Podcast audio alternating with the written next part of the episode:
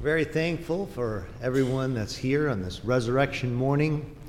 We're thankful for every face that we see. It was really beautiful to hear the Lord being worshiped um, and uh, with such passion this morning. It was very encouraging. Uh, before we turn into God's life giving word, we want to give an opportunity if there are any greetings and announcements for the church.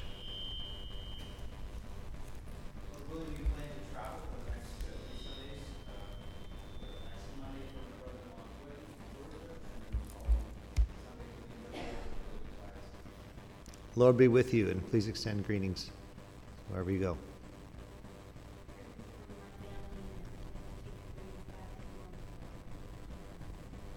Thank you so much for those greetings. Please do extend our greetings to the Avon Road congregation. We're very thankful to have you with us this morning, sister.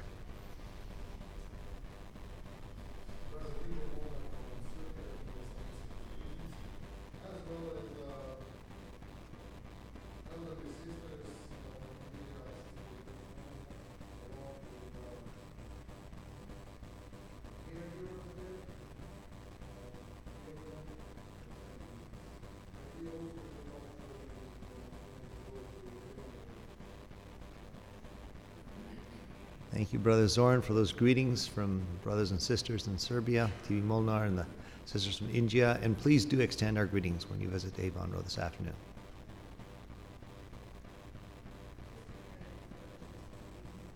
Thank you for those greetings from Sister Mary Boone. Uh, I visited Brother Edwin Allisbach with Millie on Friday, and uh, he extended greetings. I would really encourage you to visit him. Um, he's got so many stories, so many, so much experience, and uh, our five hours flew by. So please do do visit him. You'll miss a blessing. You'll be a blessing as well. So I'll, I'll encourage you to do that. The other thing is, uh, as you know, the elder meeting is in Syracuse, New York next um, Thursday, next Friday and, and Saturday. I'd like to go for that and uh, take the greetings of the church. Hope to be back for Sunday. Thank you.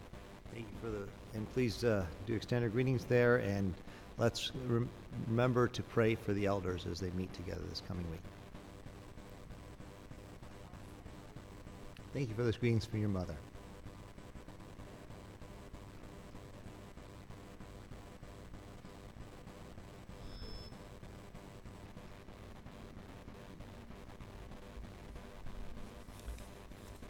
There's no uh, further greetings. A uh, few announcements this morning.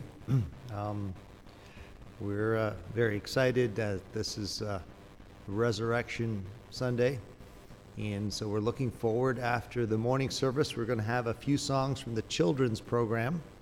And we have a hot lunch where everyone is invited to stay for a hot lunch. And then we'll have the uh, um, adult uh, choir program before the afternoon service.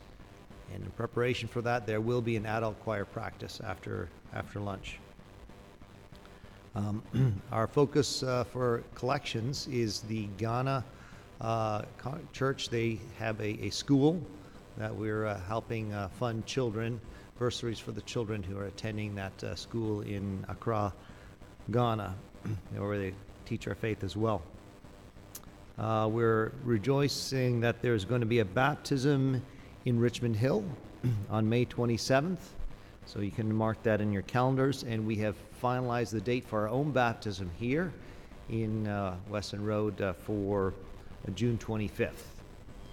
So keep that in your calendar, and hopefully, we I know they're waiting for more for the to announce for Richmond Hill. I hope we'll have some more to announce here too. So please, uh, as we heard last Sunday, what hinders me?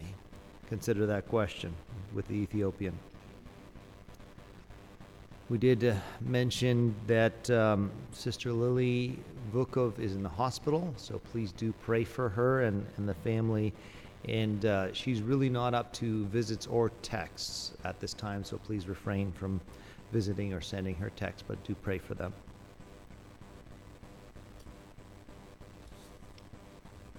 Let's turn to the Lord in prayer.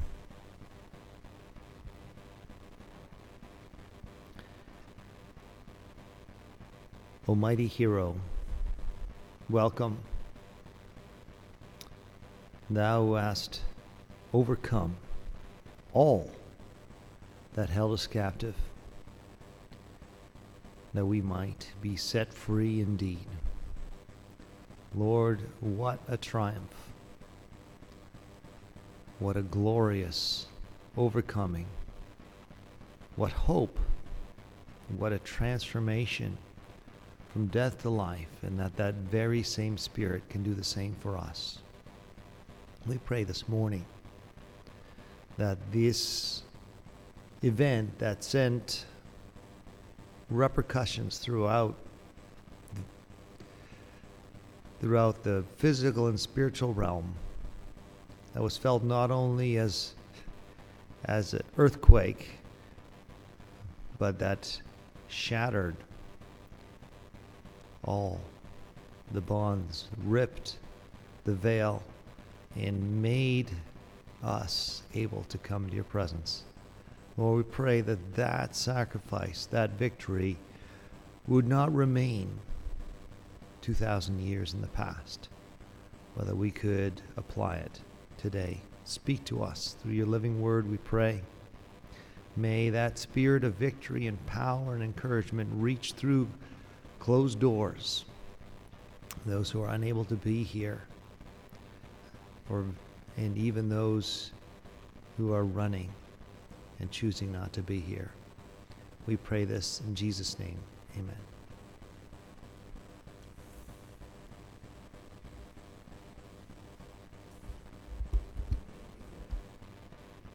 This past Wednesday was the Passover. For once, the Passover was very close to Easter.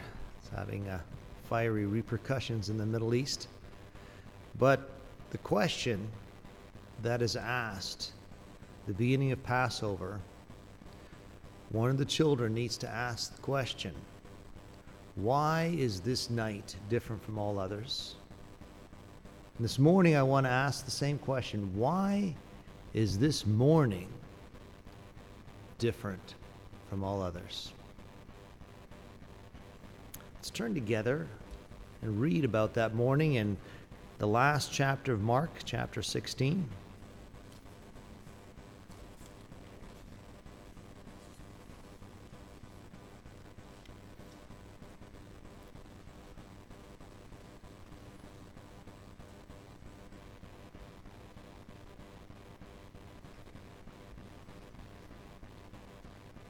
And when the Sabbath was past, Mary Magdalene and Mary, the mother of James and Salome, had brought sweet spices that they might come and anoint him. And very early in the morning, the first day of the week, they came unto the sepulchre at the rising of the sun.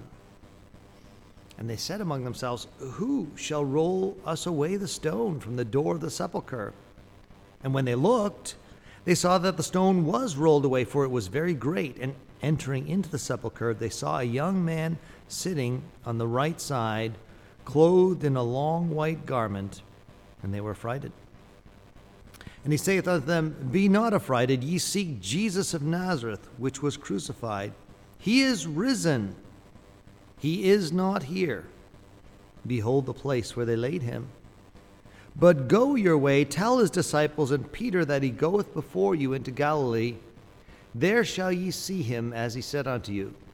And they went out quickly and fled from the sepulchre, for they trembled and were amazed. Neither said they anything to any man, for they were afraid. Now, when Jesus was risen early, the first day of the week, he appeared first to Mary Magdalene, out of whom he had cast seven devils. And she went and told them that had been with him as they mourned and wept. And they, and when they had heard that he was alive and had been seen of her, believed not. After that, he appeared in another form unto two of them as they walked and went into the country. And they went out and told it unto the residue, the remainder of the disciples, neither believed they them. Afterward, he appeared unto the eleven as they sat at meat, and upbraided them with their unbelief and hardness of heart, because they believed not them which had seen him after he was risen.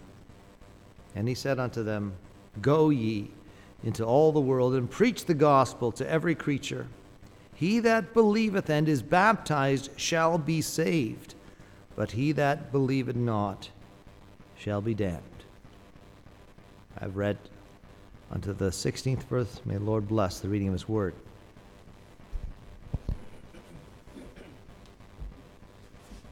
The Lord is worthy that we bow before him in prayer.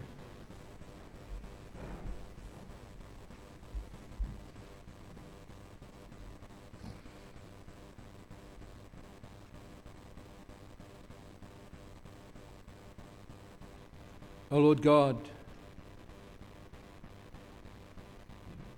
the one who dwells in the heavens above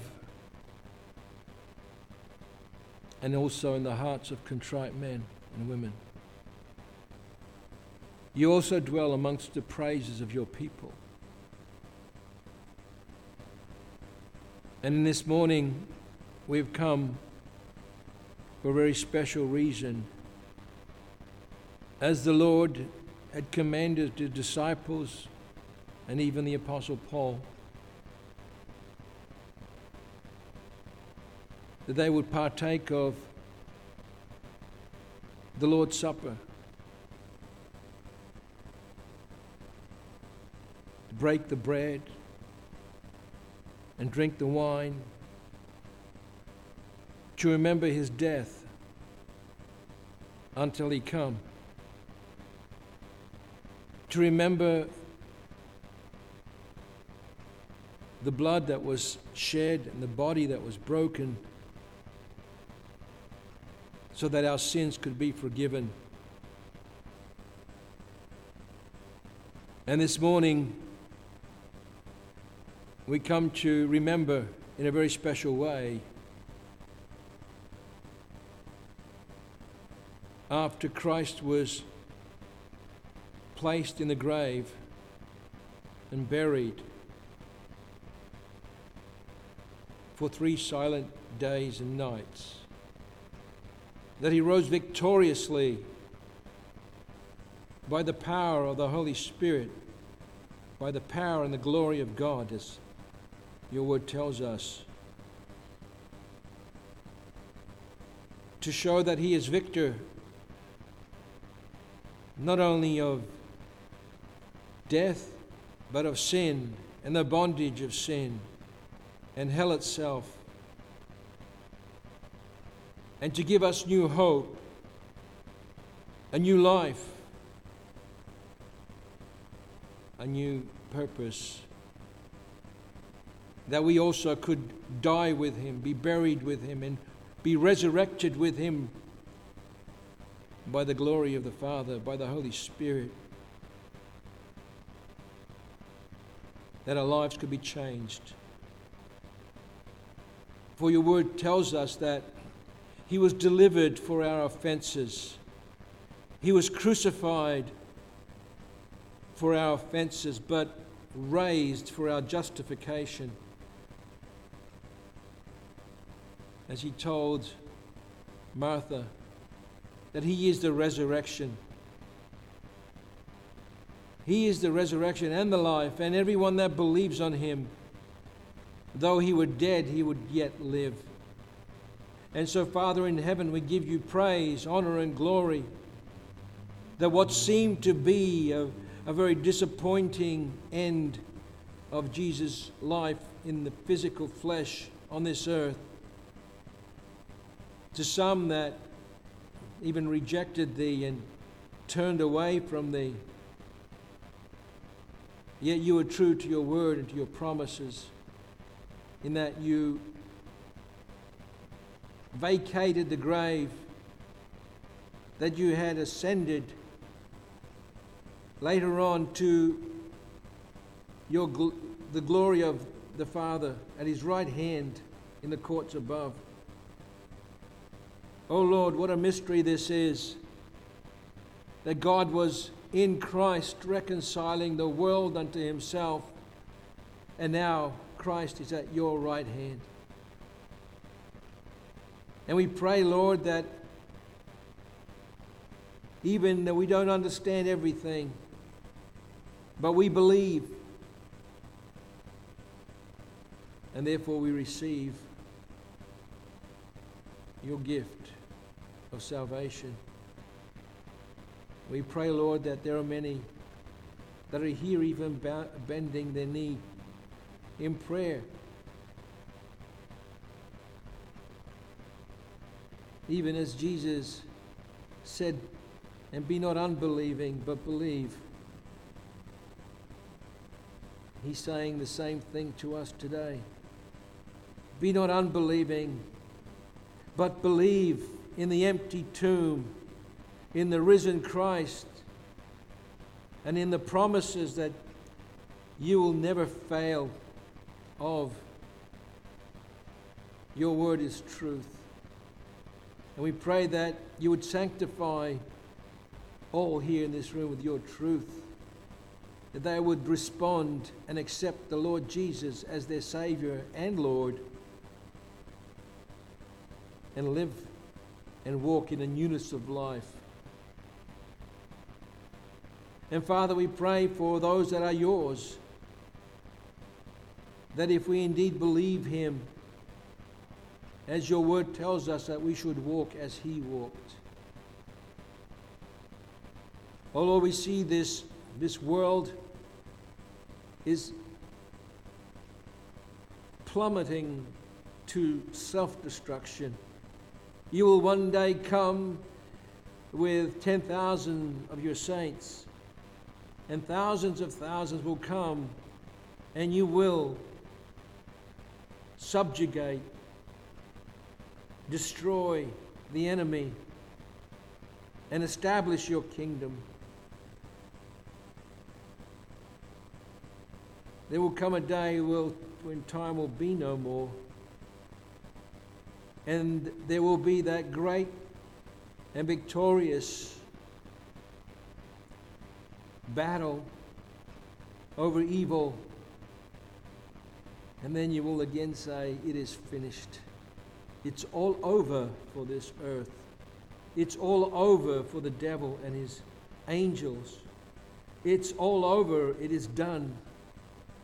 It is sealed. And your saints will be with you forever and ever and ever. Oh Lord, we pray that this morning that you would open the eyes of the blind, that you will unstop the ears of the deaf, and that you will quicken the spirits that are dead, and that your word will be that agency through the Holy Spirit that your word tells us by which we are born again. Father, we're thankful that we are here today, this morning hour, to worship Thee in spirit and in truth. We pray for those that could not be with us. We pray that you'll be their comfort, their strength, their keeper, especially our dear sister Lily, who is now in hospital. Oh Lord, we pray that you'd be a comfort, you take away her pain and suffering, and if it be your will, that you would give her healing. Your word tells us the Sun of Righteousness shall rise with healing in his wings. And Lord, we pray for after being spiritually healed and quickened from the dead, that you would also give her healing if it be your will. We pray for us, dear sister Olga, also Olga Ordog, who is also in a, a condition that's been plaguing her for many, many years of her life. We pray that you'd give her healing and sustenance and strength and comfort. And the many in our congregation and in other congregations that are suffering in pain, in uncertainty. Father, we pray that you would visit them through closed doors and give them comfort and strength. Father, we pray that you would be with your brother as you would expound your word this morning hour. Give him the words of utterance, of clarity, and open the hearts to hear your gospel message that the Lord is risen and that he's risen indeed For we ask these things in Jesus' precious name. Amen.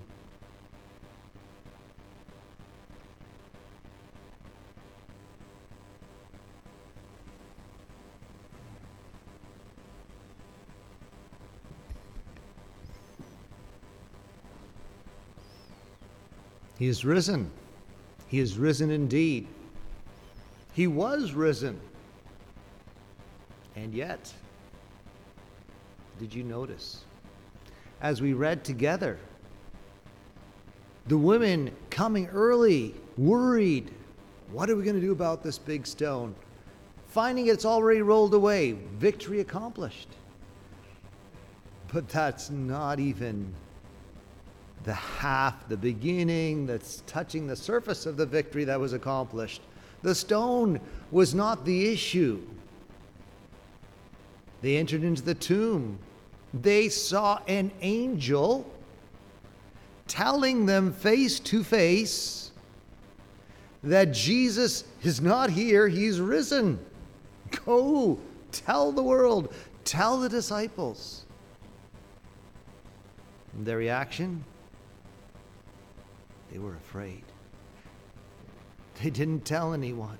They fled from the sepulchre. Despite hearing and seeing firsthand the empty tomb, the angel present in the empty tomb, being interpreting the grave clothes, the empty shelf, the absence of the Lord. Mary wandering, and we we read it's almost like an index. Mark is kind of concise. He's just telling you the high points, and then you can go and read more in the Gospel of John about Mary's personal encounter. She heard from the angel that he's risen, but she's still weeping. And she has Jesus himself show up, personal encounter she's, she assumes he's the gardener. She starts accusing him. Where have you taken him? You know, I'm going to take him away. She's just after the dead body of Jesus to, to show love and, and, and, and devotion and, and gratitude to the one who rescued her from her seven demons and torment and who knows what of her life. And then Jesus says, Mary. He says her name. And in that moment, she knows Rabboni, my master. And she goes, having personally met with Jesus, and goes to the disciples and she tells them, He's risen. I've spoken to Jesus. I've seen him. Not just the empty tomb, not just an angel saying he's risen. I've seen Jesus. And they, when they had heard he was alive and had been seen of her, verse 11, believed not.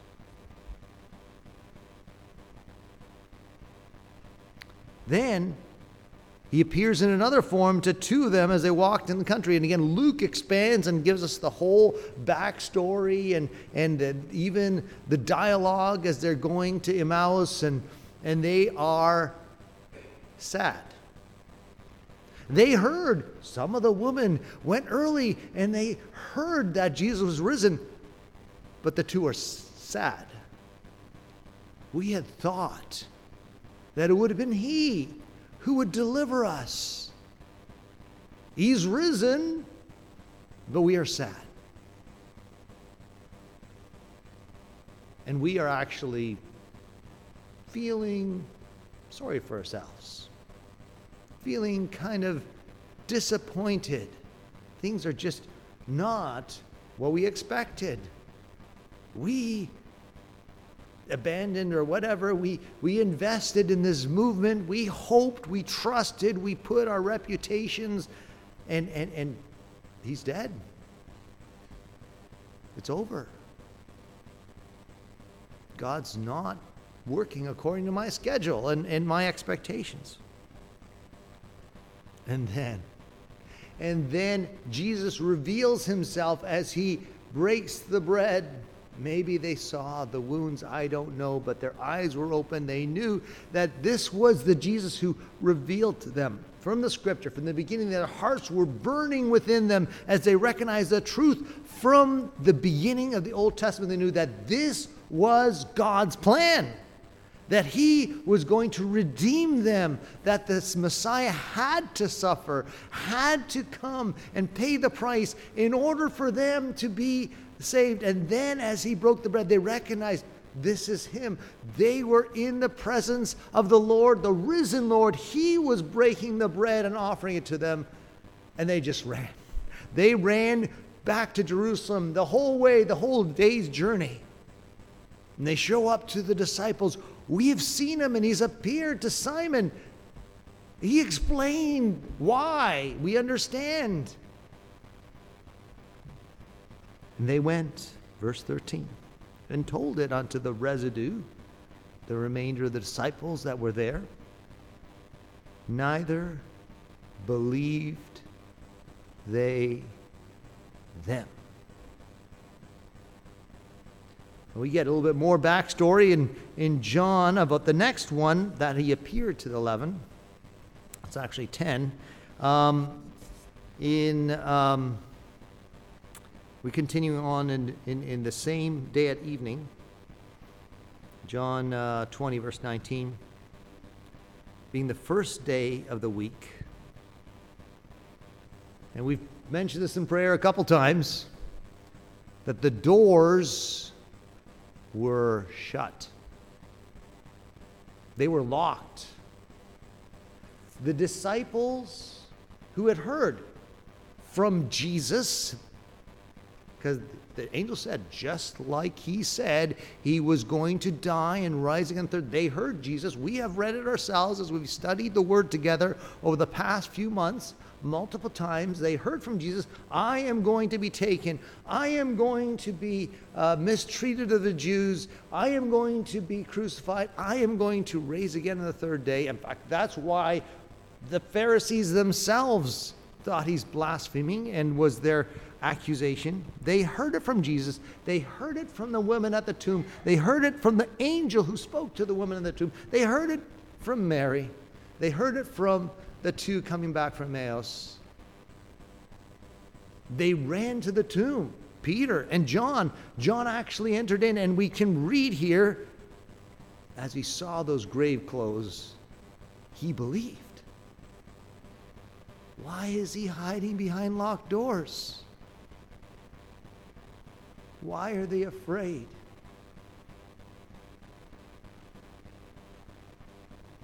The victory has been accomplished.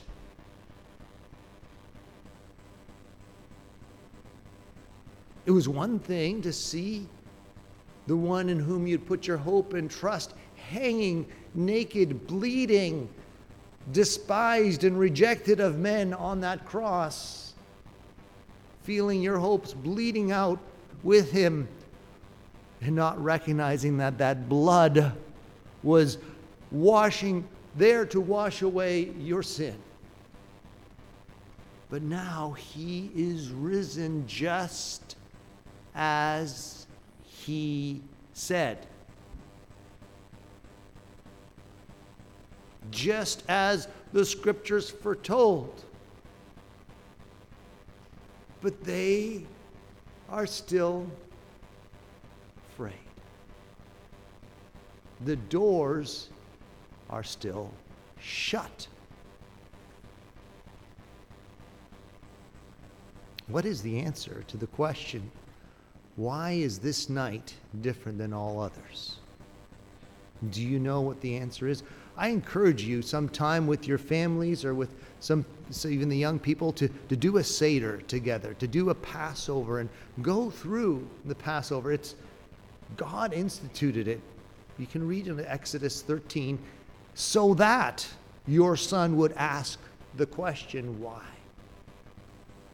And as you read it, it's clear that God had this plan from the beginning that the blood of the Lamb on the doorposts would cause the angel of death to pass over, and that this would be freedom from, and that is the answer to the question Why is this night different from all others? The young boy asks. And the answer is because once we were slaves. Because once we were slaves.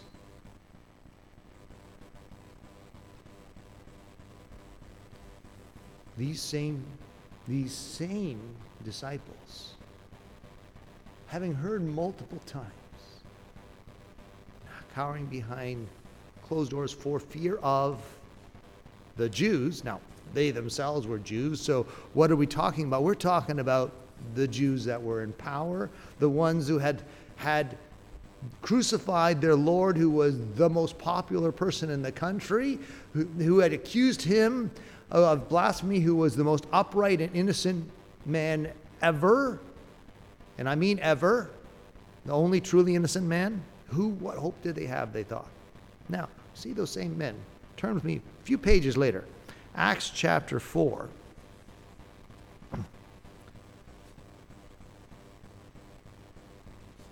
Let's start reading verse 5. and it came to pass on the morrow, they had just performed a healing in the name of the Lord Jesus of, of a man who was lame by the, the, the gate beautiful on the way into the temple. It came pass on the morrow that their rulers and elders and scribes, and Annas the high priest, we heard about him on Friday, didn't we? The one who was called the whisperer because even though he wasn't actually the high priest, he was the priest's father in law, and he pulled the strings. He whispered in the ears. He was the one behind the scenes, or who was really in control. The power broker, the kingmaker. Annas, the, the high priest, and Caiaphas, sorry, that was Caiaphas. I'm sorry, Annas was the high priest. Caiaphas was the whisperer. And John and Alexander, and many as were of the kindred of the high priest, were gathered together at Jerusalem. These are the very Jews that they were afraid of. And when they had set them, the disciples, in the midst, they asked them, By what power and by what name have ye done this? Then Peter, filled with the Holy Ghost, said to them, Ye rulers of the people and elders of Israel, if we this day be examined of the good deed being done to the impotent man, the crippled man, by what mean he means he is made whole or healed, be it known unto you all and to all the people of Israel that by the name of Jesus Christ of Nazareth, whom ye crucified, whom God raised from the dead, even by him doth this man stand here before you whole. And this is the stone which was set at naught of you builders, which has become the head of the corner. Neither is there salvation in any other, for there is none other name under heaven given among men whereby we must be saved. Now, when they saw the boldness of Peter and John and perceived they were unlearned and ignorant men, they marveled. And they took knowledge of them that they had been with Jesus.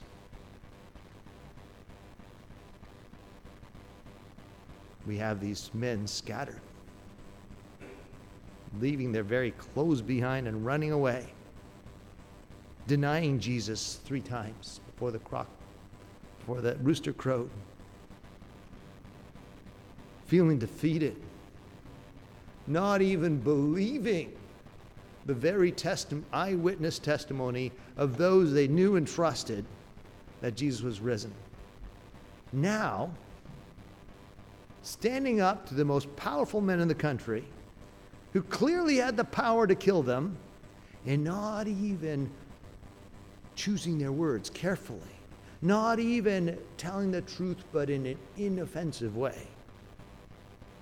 Jesus, whom you crucified, none other name under heaven where you might be saved. I mean, that's offensive words today. There is none other name by which may be saved not uh, Muhammad, not Allah, not any other name. There is none other name. This exclusive claim to be the way, the truth, the life, that there's no other way is offensive today. But we need to have the same boldness They didn't hold back. He is the stone that you have stumbled on, who's become the head of the culvert. This is prophesied, and you are the blind who are stumbling over God's plans. They are bold. They're not holding back. They're speaking the truth, offensive or not. Their lives, they're in chains, they're surrounded by guards. They're not afraid. What changed? What changed? How did these men who were cowering behind locked doors become so bold and fearless before the most powerful people that could have them killed that they didn't hold back and spoke truth to power? Did the situation change?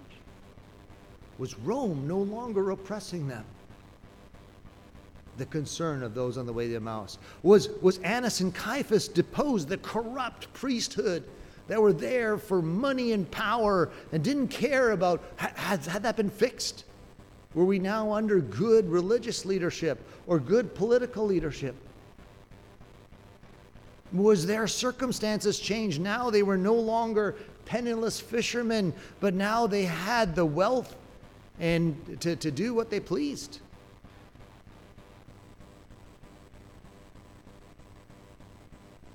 What changed?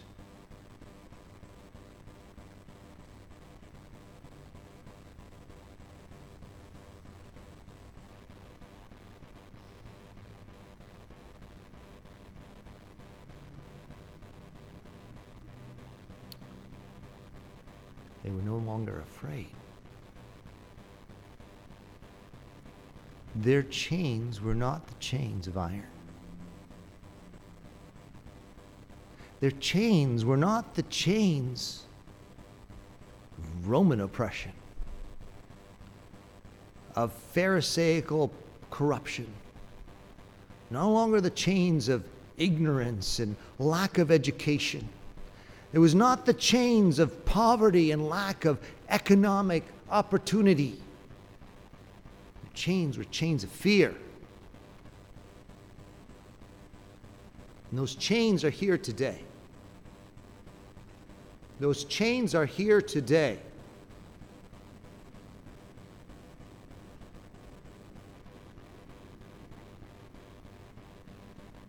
People are slaves today.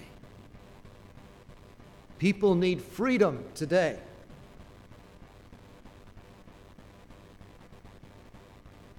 we need the freedom that Jesus died and rose again to provide. And it's not automatic. We see the very women and disciples who are closest to him face to face with Jesus himself and still enslaved. until they believed. Until the Holy Spirit, the Spirit, we read in Romans here.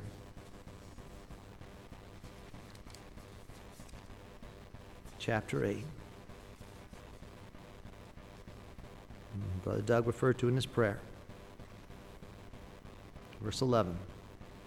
But if, Romans 8 11, if the Spirit of Him that raised up Jesus from the dead dwell in you, he that raised up Christ from the dead shall also quicken, make alive your mortal bodies by his Spirit that dwelleth in you.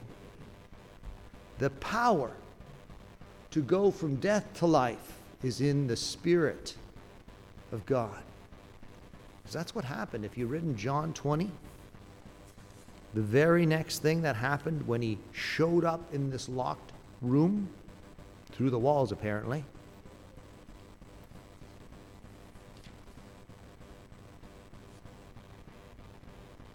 when he had the next day at even, the first day of the week, when the doors were shut, where the disciples were assembled for fear of the Jews, came Jesus and stood in the midst and said unto them, Peace be unto you. And when he had so said, he showed them his hands and his side where the spear had pierced him. Then were the disciples glad when they saw the Lord. Then said Jesus to them again, Peace be unto you, as my Father hath sent me, so send I you. And when he had said this, he breathed on them and said unto them, Receive ye the Holy Ghost.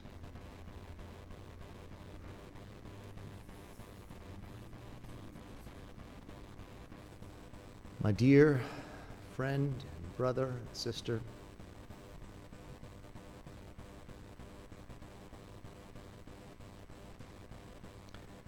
do we allow ourselves to feel defeated, even when we're victors? Do we feel my body? My body is cursed. The curse of Adam. It is getting older. I certainly can experience that. It is decaying. There's, for some of us, you know, there is, there's there's disease, there's pain, there's terminal. No doctor has an answer. There's no hope for me physically. It's going to decay and break down, and one day I am going to die. I'm going to lose this war.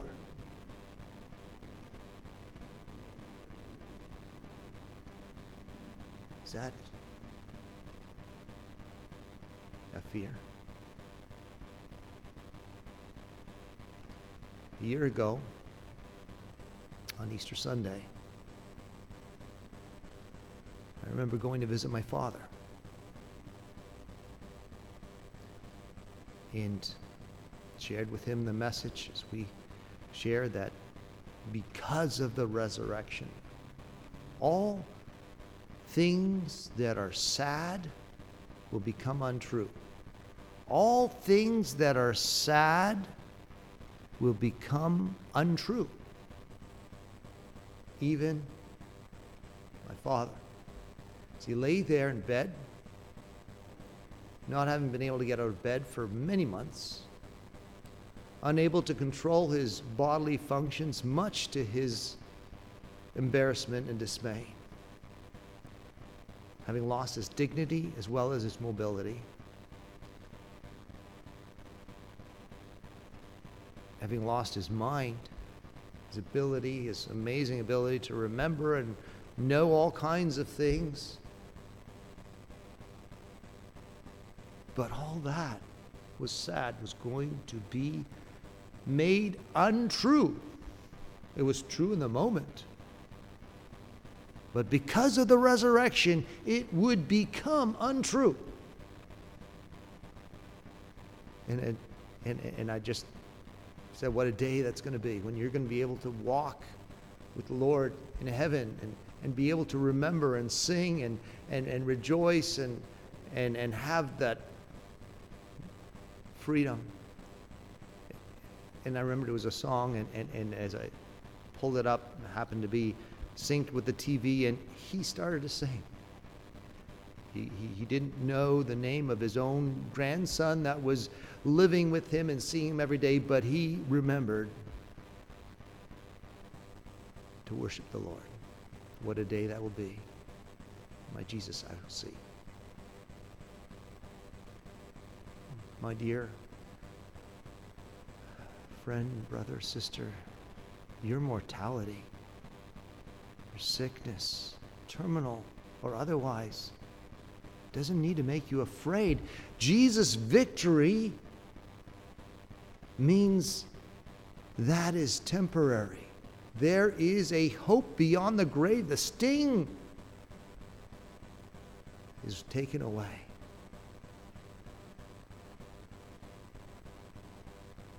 Maybe you feel I'm afraid of being alone, unloved. No one understands me. I feel isolated. I feel nobody really cares.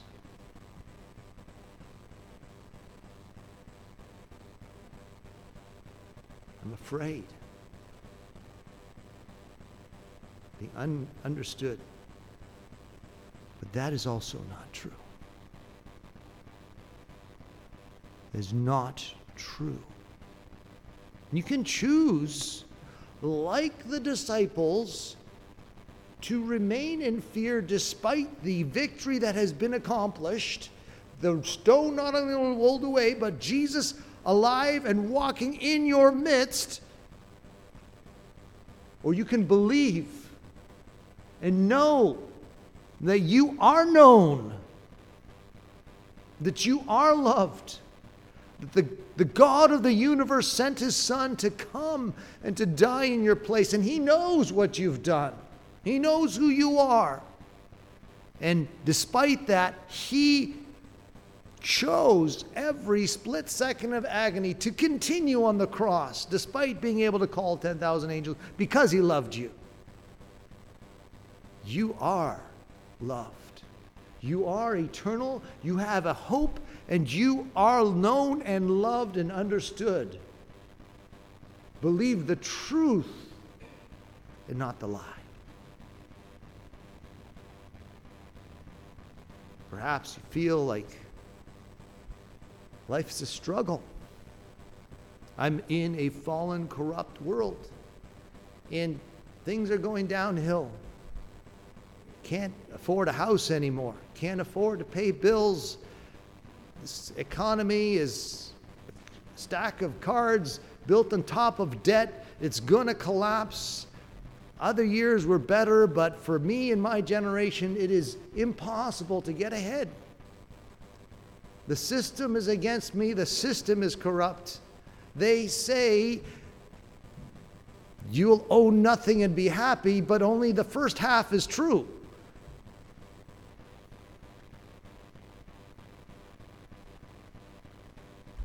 Jesus' death and resurrection changes that for you. Because guess what? Nobody can keep this stuff. I'm going through my father's stuff now. He can't, he didn't keep any of it.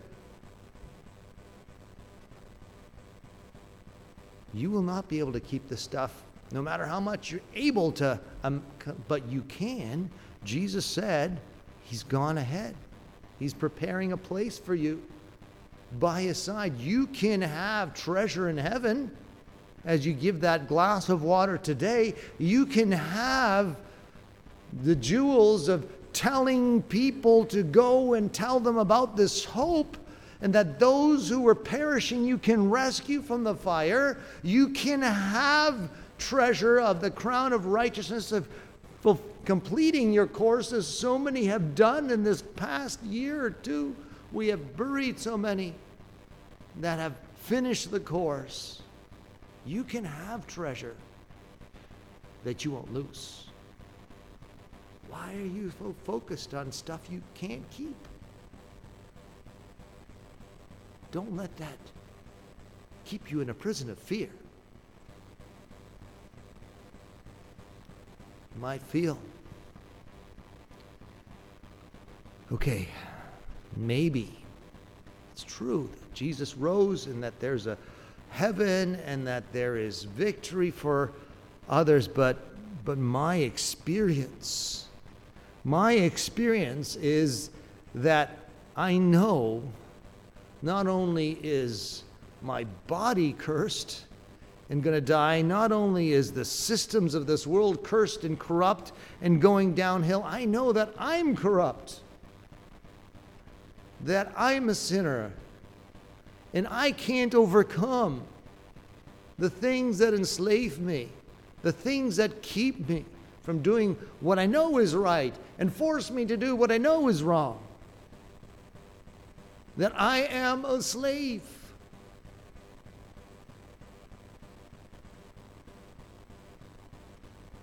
Jesus' resurrection changes that.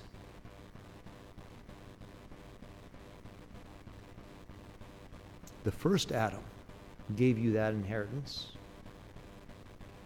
passed on all men, that they were all dead, separated from God. The second Adam, the one who chose to obey, as we heard on Friday in Gethsemane, who chose to say, Not my will, but yours be done, who chose to die in your place. He gives you an inheritance of freedom from slavery. So that you can say, This morning is different from all others because once I was a slave, but I am no longer a slave to fear, no longer a slave to sin. The Holy Spirit that raised Jesus from the dead can raise you.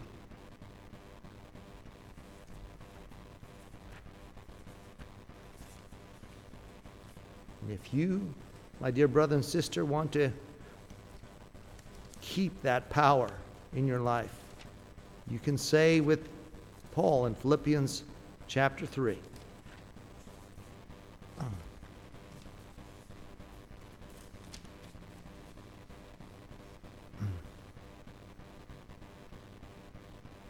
His deepest desire.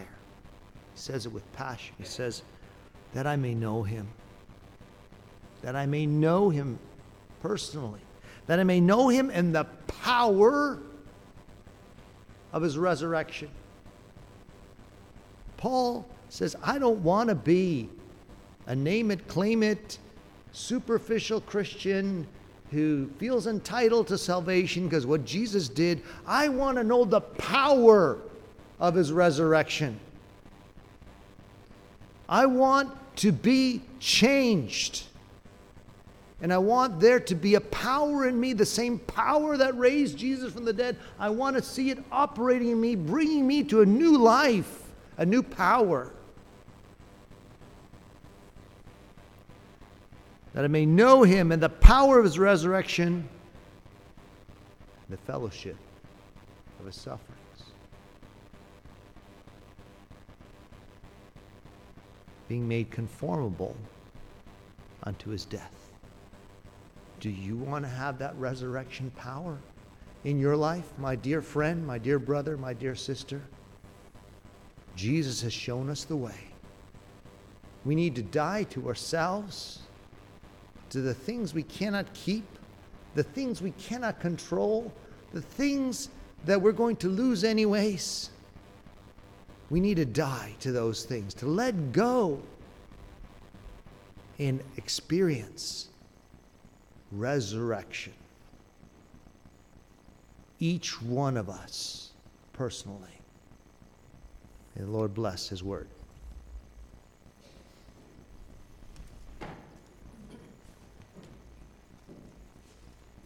Because of the uh, children's choir this morning, we're going to do things a little bit differently. Brother Edmund, we're very passionate this morning about the meaning of the resurrection. I'm sure we all are. And as you recounted how our dear brother Willie was facing his last days and his dad and Monica's dad, Sigrid's, Sister Sigrid's husband, how when it came time to sing,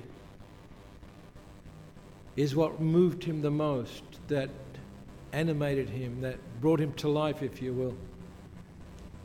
And I think it's it's so true what the writer of Ecclesiastes says, and we've heard many times from this pulpit, that deep within the heart of man is this, as Pascal, can rephrase what he tried to say, that there was this void, this vacuum, this God shaped vacuum.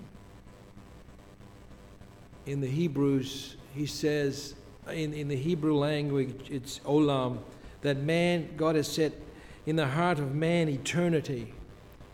Olam. Olam is everlasting. And everyone deep down knows that until they are filled with Christ, until they are filled with God, there is no satisfaction. There is no fulfillment. There is no hope. And people yearn really deep down, but they listen to other voices. They listen to the spirit of this age as opposed to the spirit of God. This sort of came true. We recently, if you remember the funeral of Brother Steve Delich,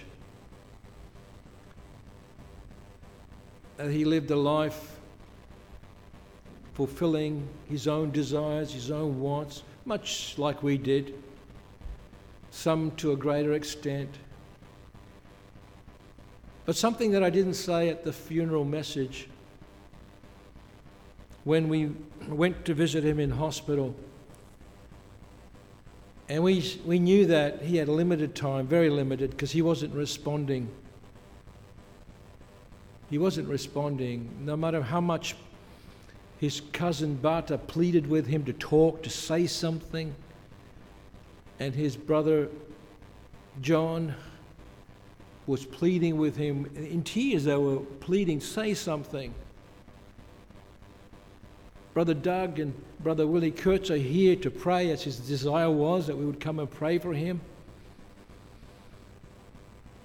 He didn't say much. The only thing was that he said was when John asked him, Brother John asked him, Do you have any pain?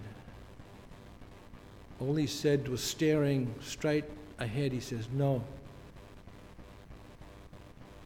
So we stopped trying to get a response from him.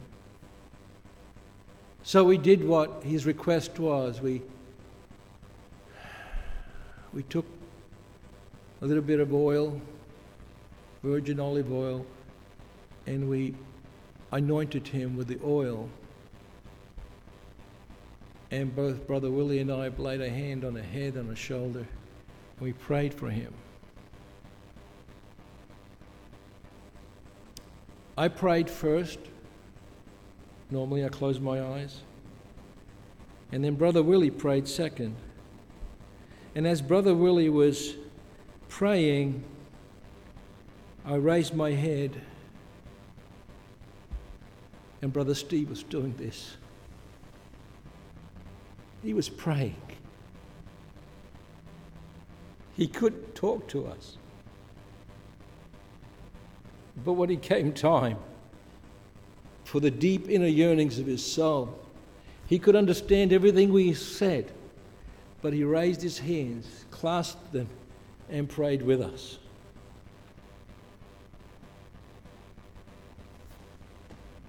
To me, that's a proof that within man is this God shaped vacuum.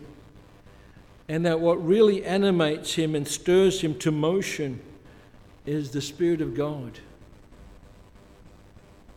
And I pray that that same spirit of regeneration will enter your heart, will make you lift up holy hands and ask for forgiveness of sin, for a resurrected life. Because some never made it. In conclusion, let's all stand and sing, O joy, my Saviour liveth, three verses, as we wait for the children to come in. O joy, my Saviour liveth, Zion's harp number 302. Will somebody please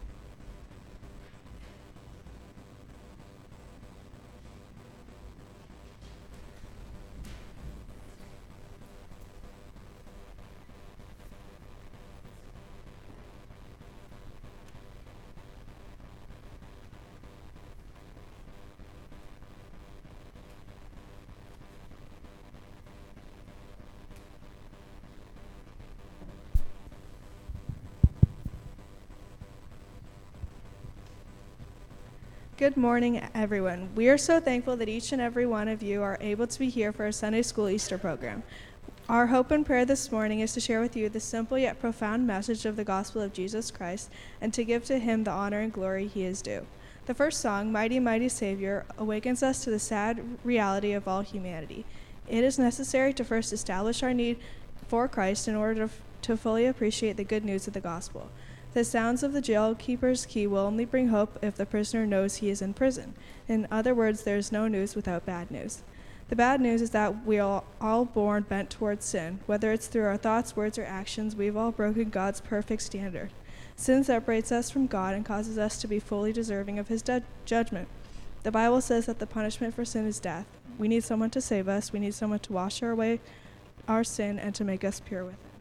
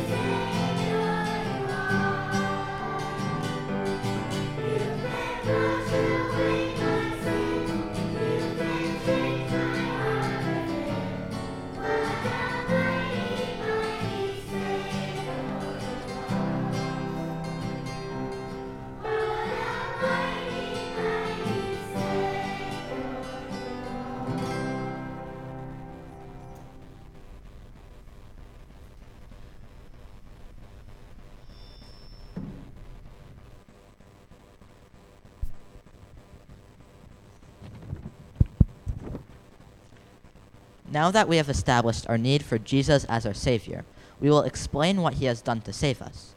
Paul writes in Ephesians 1 that we have been blessed in Christ with every spiritual blessing in the heavenly places. In Christ, we have all we need and more. We hope this song will give you a glimpse of just how great God's love is towards us.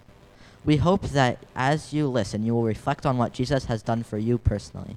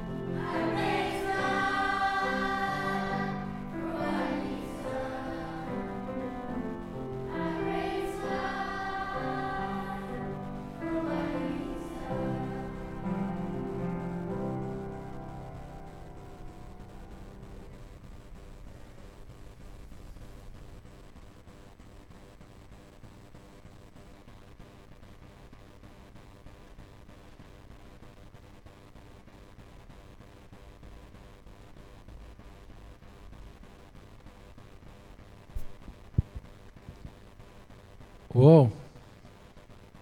After a program like that, I wish it was six songs. That's a beautiful program. And I saw every single child engaged from the oldest to the youngest like I've never seen before. What a beautiful program. And Sister Rachel, Sister Sabrina, Sister Hannah, and children. What a glorious program it was. Though two songs, but they had such a, a beautiful and wonderful message of the truth of the crucifixion and resurrection of our Lord and Savior Jesus Christ and how it impacts us, what He has done for us, and what we need to do in response. Thank the Lord and you for a beautiful program. I felt like it was like a mini camp here, it really did. And may the Lord truly bless you and keep you and continue singing and praising God the way you did this morning. It's been a glory to God and really topped off a beautiful morning for us. Thank the Lord and you. I would, I don't know, we normally have a traditional low in the grave he lay. So I would like, if everyone can stand, you have a book there, uh, Rachel, the blue book? And we can sing, um, do you know that off by heart? Can you sing that off by heart? I think so. Right. There's a blue box. I just want the kids to sing and then we just come in and give them support because this is their program. So if um, the, the the younger kids, they don't need books, right? They just know them off by heart, right? They do. So let's do it. Let's hand the books out, and uh, we're going to hand just to whoever needs it, and we're going to join in on the chorus on. We've got at least two two verses. Let's just do two verses. And we're going to stand and we're going to have a concluding prayer and remain standing for that concluding prayer. And uh, perhaps, Brother Brian, can you have the concluding prayer? I don't want you to sing. I just want you just have the concluding prayer and um, include the meal for downstairs, okay? Thank you. Let's all stand up and sing Low in the Grave He Lay.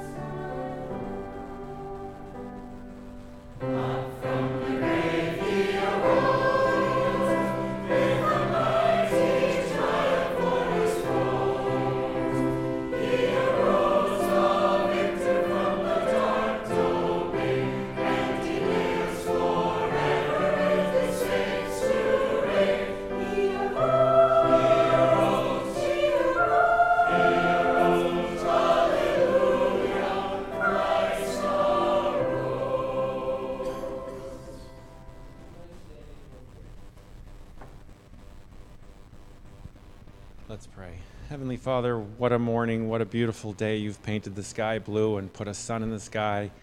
Nothing says resurrection more than that. We are so grateful for what we've heard this morning, dear Father, for the children's voices, their lungs filled, giving you praises and glory, every bit of it deserved and warranted. We thank you so much for what you've given us this weekend, dear Father, what you've given each and every one of our lives, day in and day out. We are, we are beyond blessed and beyond grateful for, for the freedom we have, dear Father, in, in Christ, and for, for the fellowship we have with our brothers and sisters.